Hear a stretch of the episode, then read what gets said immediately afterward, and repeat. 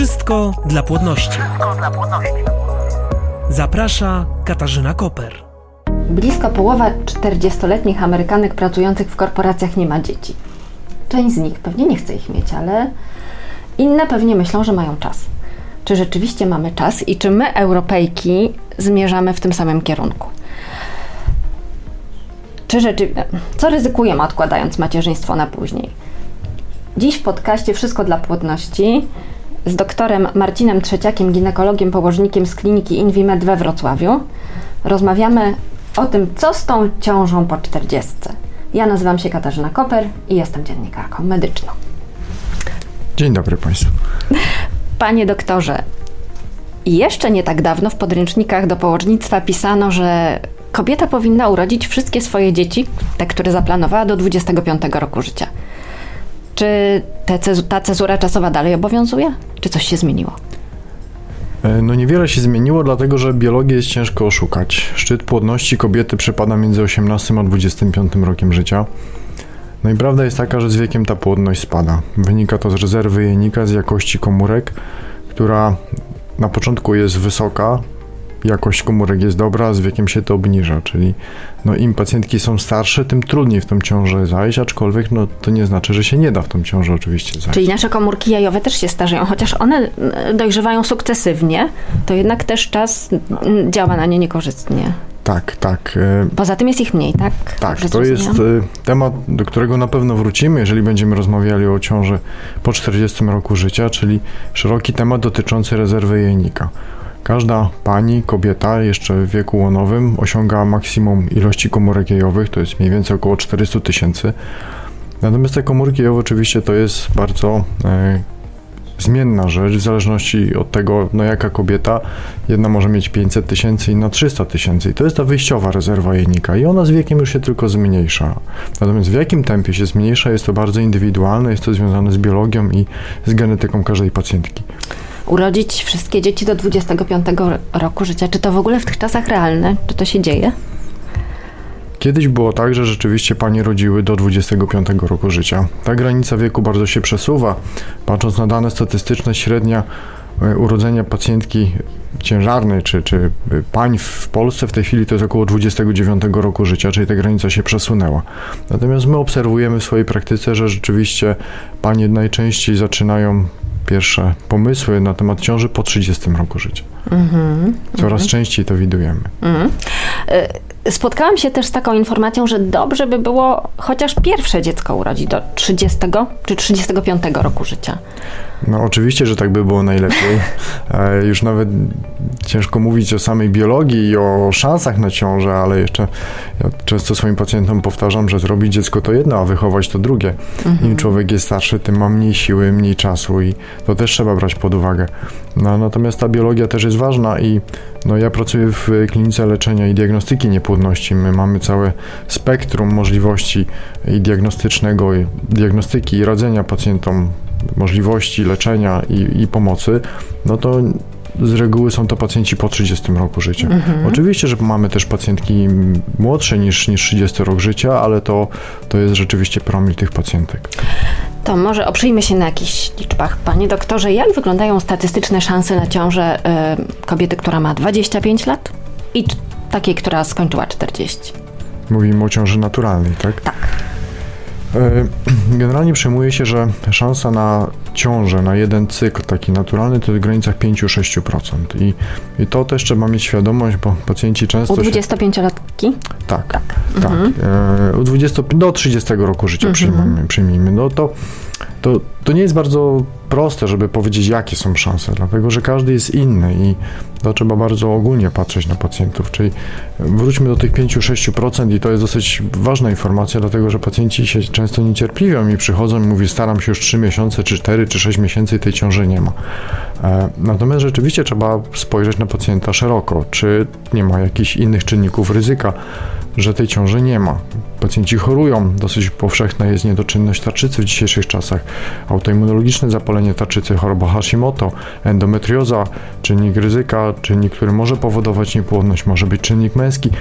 Ciężko powiedzieć statystycznie, jaka jest szansa na ciążę, dlatego że nie ma dwójki takich samych pacjentów, mhm. czyli to Jakie są szanse na ciążę, możemy powiedzieć dopiero po zebraniu wywiadu i wykonaniu Mhm. badań dodatkowych. No tak, a z wiekiem też niestety nie jesteśmy coraz zdrowsi, tylko raczej tych chorób przewlekłych może nam przybywać. Trzeba się z tym liczyć. Tak, myślę, że to E- nawet nie jest kwestia wieku, ale to może być też związane z cywilizacją i czasami, w których żyjemy. Są choroby cywilizacyjne i no, niepłodność jest jedną z nich niestety. Mhm. Panie doktorze, wiele kobiet myśli, okej, e, mam świadomość, że mój zegar biologiczny tyka, e, ale nie mam partnera, no muszę czekać. Jak nie zdążę, to zrobię sobie in vitro. Czy to jest właściwy tak rozumowania? Czy rzeczywiście e, in, in vitro wydłuża nam ten czas, mm, kiedy możemy zostać matką? E, Dosyć błędny typ rozumowania, dlatego że in vitro nie jest metodą stuprocentową. Przede wszystkim in vitro jest metodą leczenia niepłodności, czy jest to metoda, którą stosujemy u pacjentów, którzy mają problem z zajściem w ciążę, czyli e, jeżeli jest jakiś okres starań własnych, e, nawet mamy regulację prawną w Polsce, jest ustawa o leczeniu niepłodności, która mówi, że in vitro możemy zaproponować pacjentom po 12 miesiącach leczenia niepłodności, wykazaniu, że inne metody, czy wyczerpaniu innych metod leczenia i dopiero takim pacjentom możemy zaproponować in vitro. Oczywiście są przyczyny medyczne, kiedy możemy przyspieszyć ten proces. Mówimy tutaj o, o zachowaniu płodności albo utracie płodności e, związanej z innymi chorobami, schorzeniami takich pacjentów, ale to nie jest teraz tak, jak niektórzy podchodzą, że jak się zrobi in vitro, to na pewno będzie ciąża. To tak niestety nie działa. I tutaj ten wiek pacjentki, która przymierza się do in vitro też ma znaczenie, prawda? Tak, y, wiek pacjenta ma bardzo, bardzo duże znaczenie. Inna kwestia, że tak jak już wspomniałem, w Polsce obowiązuje prawo, które mówi, że y, nie ma możliwości zachowania sobie płodności na przyszłość. y, Na zasadzie zamrożę sobie komórki jajowe albo zam- zamrożę nasienie. Jest taka możliwość, ale to mówimy przy ryzyku utraty płodności, czyli mówimy o pacjentach onkologicznych, oncofertility, y, przymierzających się do leczenia ogólnego, radiochemioterapii i zabiegach operacyjnych, ewentualnie o pacjentach, którzy mają jakieś takie schorzenia, które medycznie wiemy, że tą płodność może zmniejszyć. To wtedy możemy zaproponować takie zabezpieczenie płodności. Natomiast takie e, zabezpieczenie płodności na przyszłość związane z tym, że nie mam partnera i mam czas, niestety w Polsce nie istnieje. Mhm. No to może zatem warto sprawdzić, y, ile czasu na macierzyństwo nam zostało. Czy są takie metody, czy nie wiem, robiąc USG, y, oglądając jajniki, jest pan w stanie stwierdzić, ile czasu zostało kobiecie na, to, na zajście w ciążę? Mm, Niestety nie, nie ma takiej możliwości. Ja się śmieję, w amerykańskich filmach zawsze jest pokazane, że komuś zostało miesiąc, dwa albo trzy, albo pół roku na coś. bo cztery komórki jajowe Tak. Tak, cztery pęcherze. y, pytanie jest bardzo cenne i trafione. Rzeczywiście mówimy o rezerwie jajnikowej, czyli y, pacjenci zgłaszający się, pacjentka zgłaszająca się na wizytę, my pierwszą rzeczą, którą robimy, oceniamy rezerwę jajnikową. Tą rezerwę możemy sobie ocenić albo badaniem laboratoryjnym, mam na myśli badanie MH, czyli hormon antymillerowski, Czyli pobranie krwi. E, pobranie krwi, dokładnie. Tak samo jesteśmy w stanie ocenić tą rezerwę, robiąc badanie ultrasonograficzne, licząc ilość pęcherzyków wentralnych. E, Natomiast rezerwa to jedno, a jakość komórki to drugie. I to, że rezerwa jest wysoka albo niska, mówi nam mniej więcej o szansach rzeczywiście na uzyskanie ciąży, albo o czasie, czy musimy się spieszyć z tą ciążą, czy mniej musimy się spieszyć z tą ciążą. Natomiast nie ma jakiegoś wykładnika liniowego, że robiąc sobie jedno badanie, jesteśmy w stanie powiedzieć, jak ta rezerwa będzie wyglądała za rok, albo za pół roku, albo za dwa lata. Nie ma takiej możliwości. To jest mocno indywidualne, związane z innymi schorzeniami, z genetyką. E, Każdy pacjent e, tą rezerwę ma inną i w innym tempie ta rezerwa pacjentom spada. Czyli rozumiem, że trzeba zrobić te dwa badania. Badanie, najlepiej zrobić dwa badania, żeby mieć jakiś taki pełniejszy obraz tego, jaka perspektywa płodności przed nami, tak? Tak, najlepiej zrobić dwa badania, ale to nie leczy się tylko w wyniku badań, czyli musimy popatrzeć na całokształt, czyli przede wszystkim, czy pacjenci się starają o ciążę, bo zrobienie samego badania to jest za mało, czyli inaczej się podchodzi do pacjenta, który przychodzi i mówi, że się stara 3, 5 lat czy 10 lat i badamy rezerwę i na tej podstawie proponujemy dalsze postępowanie i leczenie, a zupełnie inaczej przyjdzie pacjentka, która ma lat 23 i wykona sobie badanie rezerwy jajnikowej to badanie nam nic nie wniesie zupełnie, bo jeżeli ktoś jest młody i jeszcze nie podjął starań, to nie możemy założyć, że, że może być jakikolwiek problem. Tak samo niższa rezerwa jajnikowa bez starań też nie oznacza, że ktoś nie może zajść w ciążę. To są dwie różne rzeczy. Natomiast jeżeli przychodzi pacjent, który, czy pacjenci, którzy się dosyć długo o tą ciążę starają i ta rezerwa spada, to do nas zapala się lampka, że musimy przyspieszyć i zaproponować coś, co szybciej do tej ciąży doprowadzi. Nie dlatego, że się nie da inaczej, tylko dlatego, żeby nie tracić czasu, żeby się nie okazało, że jeżeli będziemy tracić czas na jakieś procedury czy badania, które nie zbliżają za bardzo pacjentów do ciąży, to na przykład za pół roku albo za dwa lata już będzie za późno. Mhm. Czy są jakieś metody? No, powiedzmy, że e, wynik badania rezerwy jajnikowej nie jest zbyt optymistyczny. Mm, wskazuje raczej na to, że niezbyt długa ta perspektywa płodności przed nami. Czy to znaczy, że machina wygaszania czynności e, jajników już ruszyła, tak? Czy można jakoś ją zatrzymać? Machina rusza już od samego początku, kiedy pacjentka zaczyna owulację, mieć cykl owulacyjny, czyli z momentem dojrzewania ta rezerwa zaczyna się zmniejszać i ona się zawsze zmniejsza i nie ma możliwości zatrzymania e, zmniejszania się rezerwy jajnikowej. Natomiast tak jak już wcześniej wspomniałem, nie ma jakiejś krzywej, na podstawie której jesteśmy wykreślić, ile to jeszcze zajmie i jak długo to potrwa. E, natomiast no, przy niższej rezerwie jajnikowej lampka powinna się każdemu zapalić. Powinien, myślę, od razu zgłosić się do kliniki leczenia niepłodności albo do lekarzy, którzy zajmują się stricte tym tematem, żeby nie tracić czasu. To nie oznacza od razu, że każdy zaproponuje in vitro najbardziej zaawansowane metody wspomaganego rozrodu, ale to już jest ten moment, żeby zacząć diagnostykę poszukać, bo może są jakieś czynniki, dlaczego ta rezerwa jest niższa, może są jakieś choroby współistniejące, jakaś endometrioza, może są jakieś torbiele na jajnikach, jakieś e, choroby autoimmunologiczne. No myślę, że to już jest ten moment, żeby się zgłosić i przebadać. Każdy pacjent do każdego podejścia mamy indywidualne, do każdego pacjenta mamy indywidualne podejście yy, i nie można generalizować. Natomiast rzeczywiście, jeżeli ktoś sobie zrobi badanie rezerwy jajnika albo pójdzie na wizytę taką ginekologiczną do swojego ginekologa i komuś coś już się nie będzie podobało, nie traćmy czasu. Mhm. Panie doktorze, zdarzają się niespodzianki niezbyt fajne w życiu kobiety. Myślę tutaj na przykład o przedwczesnej menopauzie. E, czy jeśli mm, badania wskażą, że ona się zbliża, że on albo już się te zmiany rozpoczęły, to czy tutaj jakoś możemy pomóc? Mm, tak, mówimy o przedwczesnym wygasaniu czynności jajnika. No jest... Bo to dotyczy kobiet w jakim wieku? W każdym.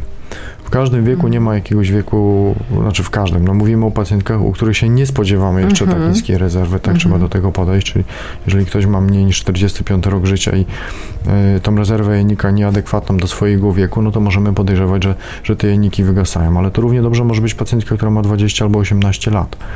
E, natomiast rezerwa jajnika to jest jedno, natomiast jakość komórki to są dwie różne rzeczy. I inna będzie jakość komórki u pacjentki, która ma 40 czy ponad 40 lat, a inna będzie jakość komórki u pacjentki, która ma 18, czy 20, czy 25.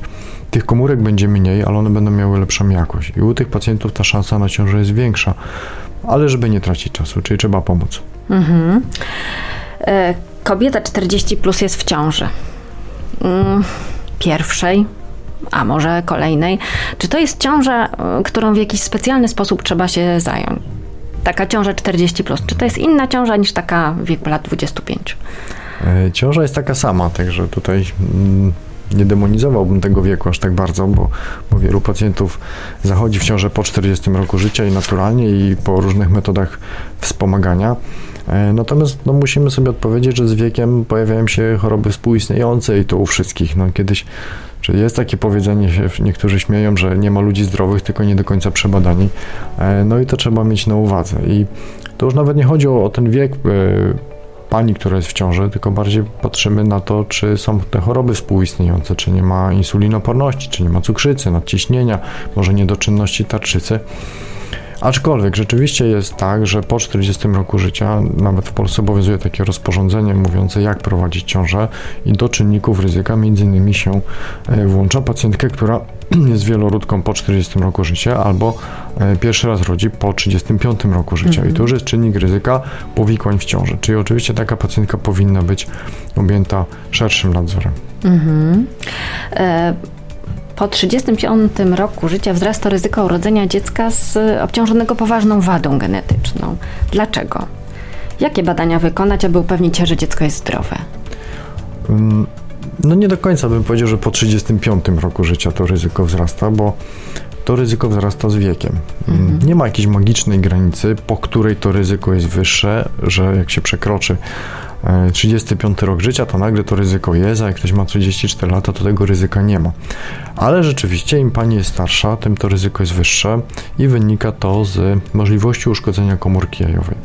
E, Komórki jajowe, jak już wspomniałem o rezerwie jajnika, są w każdej pani od urodzenia. I mówiąc prostym językiem, ta pula z wiekiem się zmniejsza. A jeżeli ta pula się zmniejsza, a te komórki dłużej istnieją i żyją i przygotowują się do tego, żeby z nich była owulacja, to mamy większe ryzyko, że któraś z tych komórek jest uszkodzona. E, I dlatego z wiekiem to ryzyko e, ryzyko uszkodzenia płodu czy wystąpienia wady się zwiększa.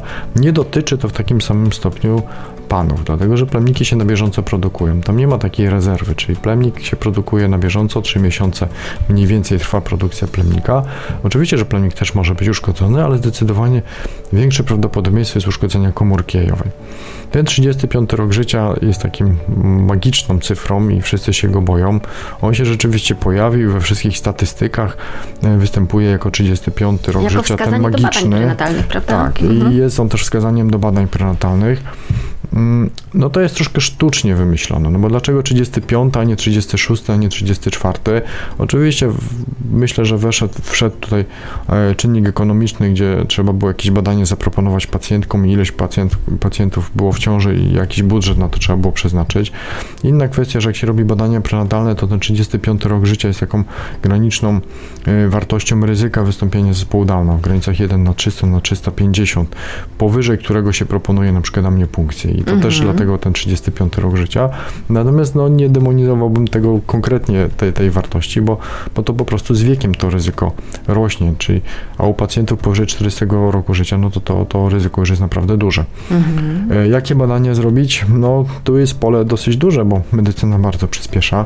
E, poza badaniami kariotypów, czyli badań genetycznych pacjentów, e, jak jest, jak, jaka jest budowa genetyczna pacjentów, czy nie ma ponadprzeciętnego, ponadpopulacyjnego ryzyka wystąpienia wady. E, są to badania, które robimy w klinikach leczenia płodności pacjentów, którzy się starają, to jeżeli ktoś nie ma problemu z zajściem w ciążę, możemy zrobić badania prenatalne płodów. Robimy między 11 mhm. a 14 tygodniem ciąży tak zwany test podwójny. Jest to badanie ultrasonograficzne z pewnymi markerami aberracji e, chromosomalnych, czyli wystąpienia wady genetycznej. Rozszerzamy badanie z krwi, gdzie się bada białko PAPA, HCG, plus inne jeszcze takie markery ultrasonograficzne.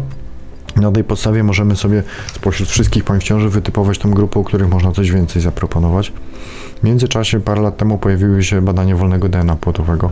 E, badanie z krwi nieinwazyjne, które e, ma dosyć wysoką czułość i swoistość, ponad 90%, gdzie też jesteśmy w stanie wykryć pewne nieprawidłowości genetyczne, no i amniopunkcja, e, czyli badanie kariotypu budowy genetycznej płodu z płynu wodniowego, ewentualnie z, z łożyska. Także są możliwości trzeba korzystać. Tak, jak korzystamy z e, techniki in vitro, to jeszcze możemy zbadać e, tak. zarodek, prawda? Tak, to jeżeli mówimy jeszcze o, o mhm. pacjentach mhm. korzystających, korzystających, leczących się w klinikach leczenia niepłodności, jest jeszcze możliwość wykonania badań preimplantacyjnych zarodków, czyli możemy zbadać genetycznie zarodki, aczkolwiek musimy wiedzieć, że do tego też muszą być genetyczne wskazania, czyli mhm.